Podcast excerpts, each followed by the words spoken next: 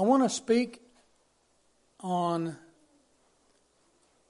I want to remind us that we're going to die soon. And nobody run for the door. I'm not. but I want you to turn to Ecclesiastes 3. I want to speak on viewing death biblically and facing it more, being more ready.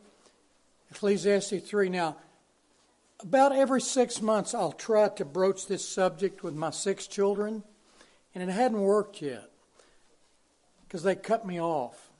I'll try to talk to them about their mother and I. Now, you know, y'all got to get ready, and they'll cut me off. So I hadn't been successful yet in getting them to face our mortality. But almost without exception, the first waking thought I have every morning, and it's not morbid, it helps me, is I have one less day. And the clock is ticking, the calendar is still works.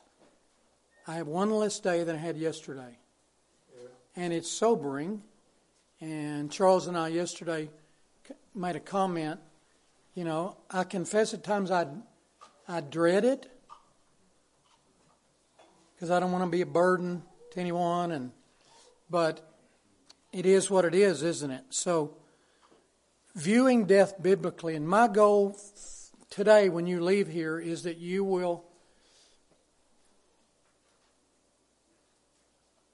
regularly think more about death, read more about it, meditate on it, and face it. Because it doesn't have to be morbid. What is morbid is when you don't and you avoid it, you're in denial, you won't talk about it, think about it, and then those you love closest suddenly die and you can't handle it. That's morbidity. So, Ecclesiastes chapter 3, we'll read from two portions. Verses 1 and 2, Ecclesiastes 3. For everything there is a season and a time for every matter under heaven, a time to be born and a time to die.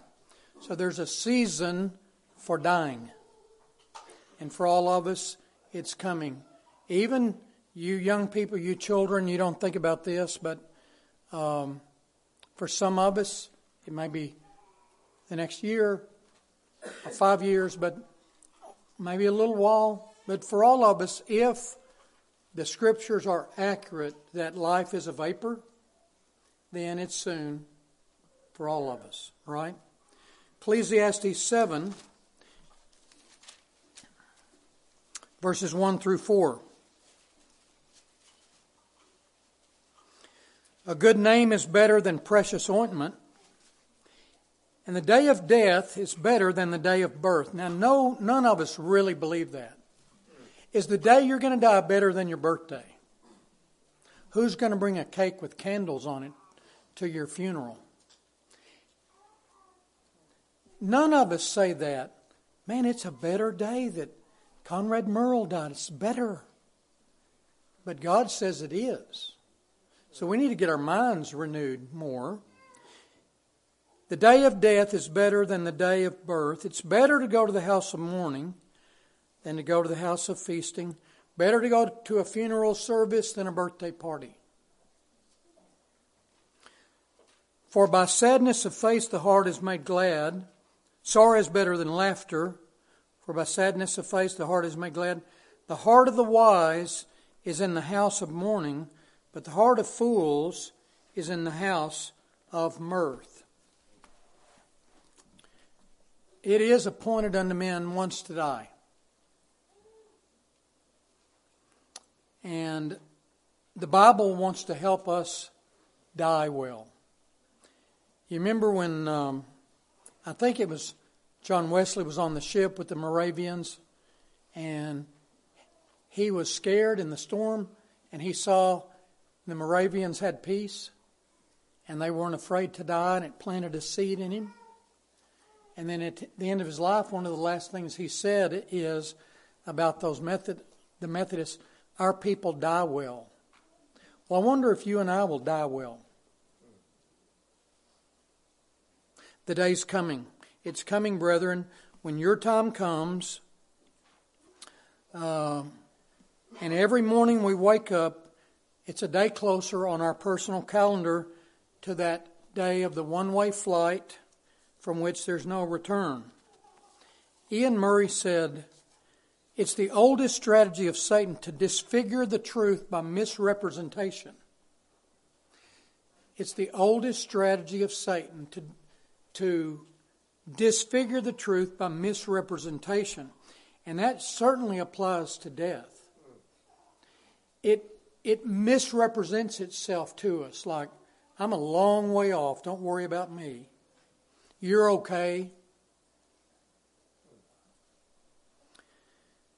Well, death has been real to me, at least consciously, since I was eight years old. My mother died when I was two, and my father when I was eight. And it was then that it began to be real to me. My adoptive father, grandfather, died in my presence when I was 12.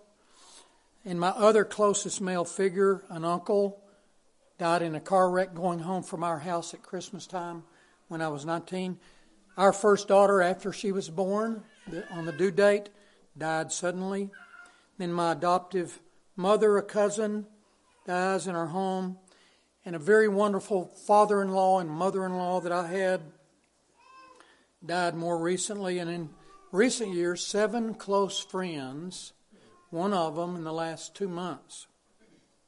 And it's been quite amazing in our church. In the last year to a year and a half, we've had 10 deaths close to people in our church. Philip and Krista Neely lost their mothers on back to back days, and her father three months later. And then other fathers and people dear and close to the church. So it's had a real and lasting impact. The reality of death soaking in into our consciousness. I do think about it all the time. You know, and I think about there's going to be so many funerals I want to go to. I'm going to have to mortgage our house just to fund the, the funeral trips. I mean, I'm not trying to be light about it, but I think about so many in our lives are going to be passing soon. The Kellys are facing this, right? They're not here today because of their trip to honor those they want to honor in their life. And so my experience is not unique. You know it, some of you recently. But think about this this issue we will face more and more and more in our lives regularly because the enemy of death is always coming afresh to our lives and affecting us. And it behooves us to give more intentional thought and concentration and meditation and study and preparation to face well the death of those we love and to help ourselves to be able to die well. So, our problem is we tend to neglect it, we avoid it, we deflect it, we disregard it. We, we don't like getting near thinking about the subject until it slaps us in our face when someone dies we care about. Suddenly they're gone. You get a call and it jolts you. You can't believe it. Um, even those you respect, you've never known. Linda told me this week, Did you hear Barbara Bush died? and I had respect for that family at certain levels, and emotionally, I had a moment. Wow, she was, she was a refined, honorable woman. So we must face and study and learn and deal with this, and even become intimate with the subject to learn to grieve well and mourn well, and to learn to live well in relation to death because it's been said any person who does not prepare for death is worse than a fool. I don't want to be foolish. And we don't give enough time to this reality simply because it's not as real to us as it should be. Out of sight, out of mind. Out of mind, out of sight as well. Someone also said, There is no one so old, but they think they will live years longer. Don't we do that? And in the false numbering of our days, we think and act like we'll live forever. We got 40. You got 40, right? I, I don't think I have 40. But, you know, run the numbers. I don't know. I don't even know what to say. Do I have five? Do I have 10? What do you think about you? What you got? Yeah. How do you number your days? The Bible tells us to number them that we may what? Apply our hearts to wisdom, John, right? Apply our hearts to wisdom. So let's consider a few things. First of all, the meaning of death, and I'm talking about physical death. The physical man only. What is death? It's the physical body stopping. That's what it is. It ceases, and the heart stops. There's no physical life in it. And the real person still lives on and is conscious in eternity, right? Believer and unbeliever. The soul has left the body, and it is alive, alive in eternity. The eternal person is gone, and their earthly corpse, corpse begins to decay here and will be buried. And it's not them anymore. You've heard people say at a wake, we don't call it that in Texas, but is that the term here? I don't know. A visitation. You know what I'm talking about. The family gathers and there's the remains. I've heard recently, I heard some lady standing in a casket and I heard one of them say, Is, Isn't she so beautiful? She's just lovely. And the answer is not really. No dead body is lovely. It's not. Let's just be honest. No one really looks good when death takes the good looks out of their body. And it's not even them anyway. They are gone, but their house remains here. And children, listen to me. Let me just remind you if you hear friends um, or neighborhood kids or wherever, people who've died don't have ghosts. There's no communication with the dead, and people's spirits don't float around and come back. It's, that's only demonic. And it's amazing, increasingly, how much our society at large just believes that, have bought the big lie. But people, there is no communication. Demonic spirits counterfeit that to draw people in. But the reality is, when the physical body dies, their participation physically and in any other way with this world ends. Now let's think of what the scripture calls death. Moses in Psalm 90 called it a flying away. Now he didn't write the song, I'll fly away, O glory. But Moses said it. He calls it a flying away. Yeah. We, we, we fly away, Psalm 90 says. Um, so you know this, the certainty of death.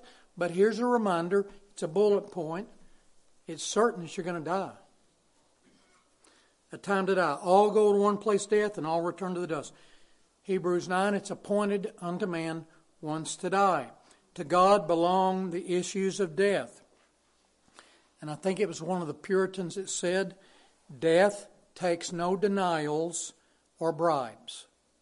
It's certain. It's certain. You will die on your own. It's not likely you'll die with your mate or your children. And if you go first, everybody else is going to keep living. They're going to cry some, they're going to miss you, but you're only going to be a memory here. That's all you'll be, it's a memory. How do I know that? Well, the Bible says the name of the wicked will the name of the wicked will rot, but the memory of the righteous will be blessed. But still, yet down here, all those we love who've gone before us, they are now memories. They, that's what they are. Now, God controls the certainty of the death of every person. The event, the how, the timing, the day, and the hour. And aren't you glad that He does? It's certain, this issue of death, it means this physical man shuts down and we are gone from this world and our bodies laid, and it's certain that it's coming. But there's another thought about death. There's an aspect also that death is uncertain. What I mean is, there's nothing more certain than death, but nothing more uncertain than the time. The rich man, here's my plan. And I've already hired architects. I'm going to tear down my barns, build bigger ones. Man, it's going to be tremendous. I'm going to do this. And that night, he dies. Jesus said. And he was a fool, presuming on life because death keeps no calendar. I've learned to improve on my scheduling, my calendar keeping, but death doesn't keep a calendar. We presume often, people do all the time, presume on a long life. How many people wake up on a beautiful morning and don't know it's their last? Yeah. Yeah. Years ago, there was a man I knew that owned a, a small um, airplane company, and they would fly mail around Texas and New Mexico. And so we could take flights with with the pilots at times. There wasn't a prohibition against. So I was going to West Texas, and this guy made a stop there every morning, and he'd fly on to Albuquerque. So it was a wonderful, joyful guy. It was enjoyable to be with him. I was around him some and was on those flights. One time soon after I saw him last, I heard that he had flown into Albuquerque and there was a thick fog and he lost his bearings and he crashed into the mountains and he was gone. He woke up that morning clueless, yeah. clueless that it was his last day. Death sends out no memos. It doesn't tweet a warning. We don't know what a day will bring forth. So, what's the answer? Fear or faith? Procrastination or repentance? We should look upon death as an appointment we will keep, as an experience we will have, and look on this world as a thing we will soon part with. Because that's the reality.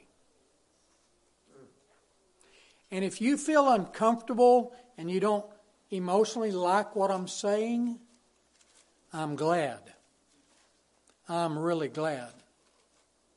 Because what bigger issue in life, apart from salvation in Jesus Christ, should we face and give time to?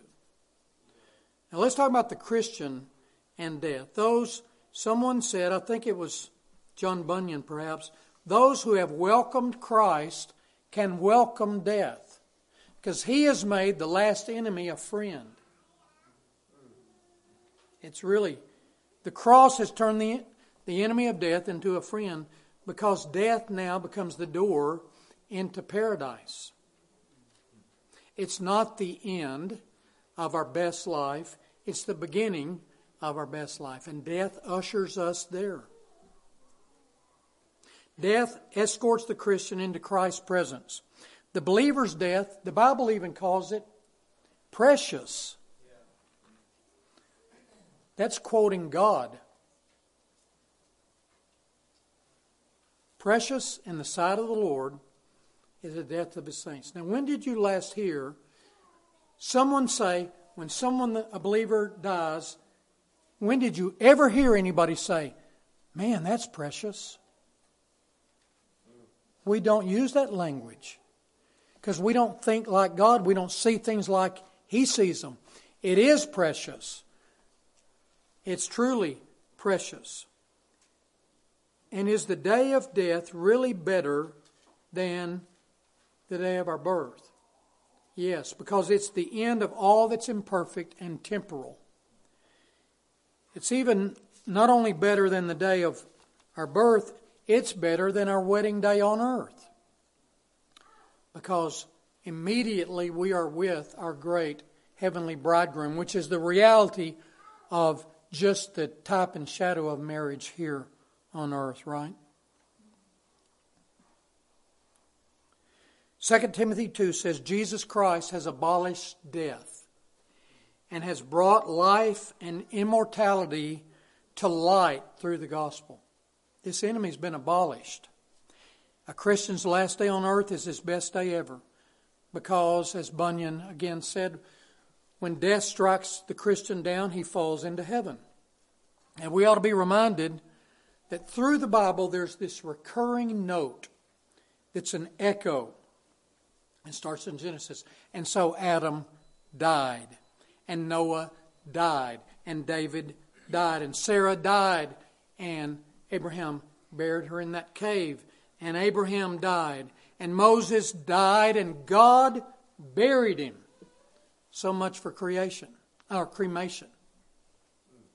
The saints of old, throughout history, the Bible says they were buried. The la- and the list goes on. Hebrews 11. These all died in faith. I love the picture of Jacob in Genesis 48. He says, Behold, I am dying.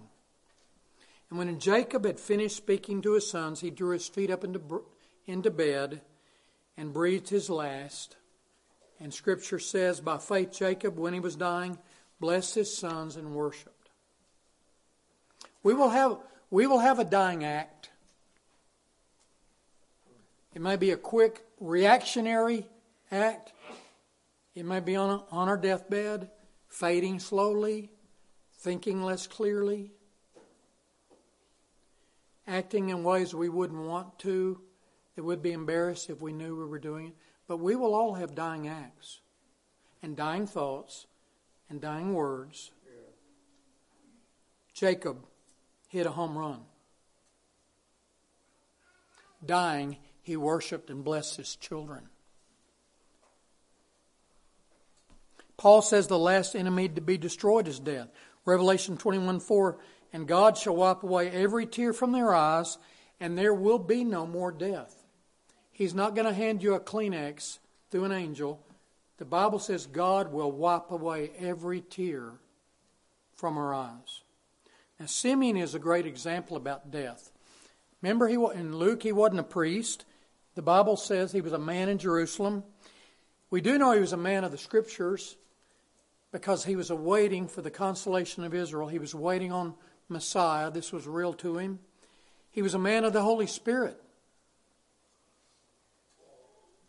And in Luke 2 27 through 29, he comes in the temple by the Spirit. It had been revealed to him by the Holy Spirit that he wouldn't what? Die until he saw Messiah. So he comes in the temple, and then who's there? Joseph and Mary and the Lord Jesus. And he sees him, and what does he do? He takes him up in his arms. What does he say? Lord, I can die now. I can die now. I can die now. Can you say that? I'm contented to die now. I can die now. Some of us can't. Those of you who aren't Christians, you can't say, I can die now. You, if you die now without Christ, you can't say it. Some of us as believers possibly can't say with contentment with no regrets that we got to deal with still, no fences to mend, no relationships to take care of. Some of us can't say with Simeon, I can die now. Lord, let your servant depart in peace. O death, where is your sting? It's gone. O grave, where is your victory? It's gone. Thanks be to God who gives us the victory through our Lord Jesus Christ. There need be no fear of death for the Christian, but some of us have it. I still struggle with it. Eh, you know, not the fear of death, probably it's the fear of dying. I mean, death's going to be glorious. No, no soul sleep, no limbo.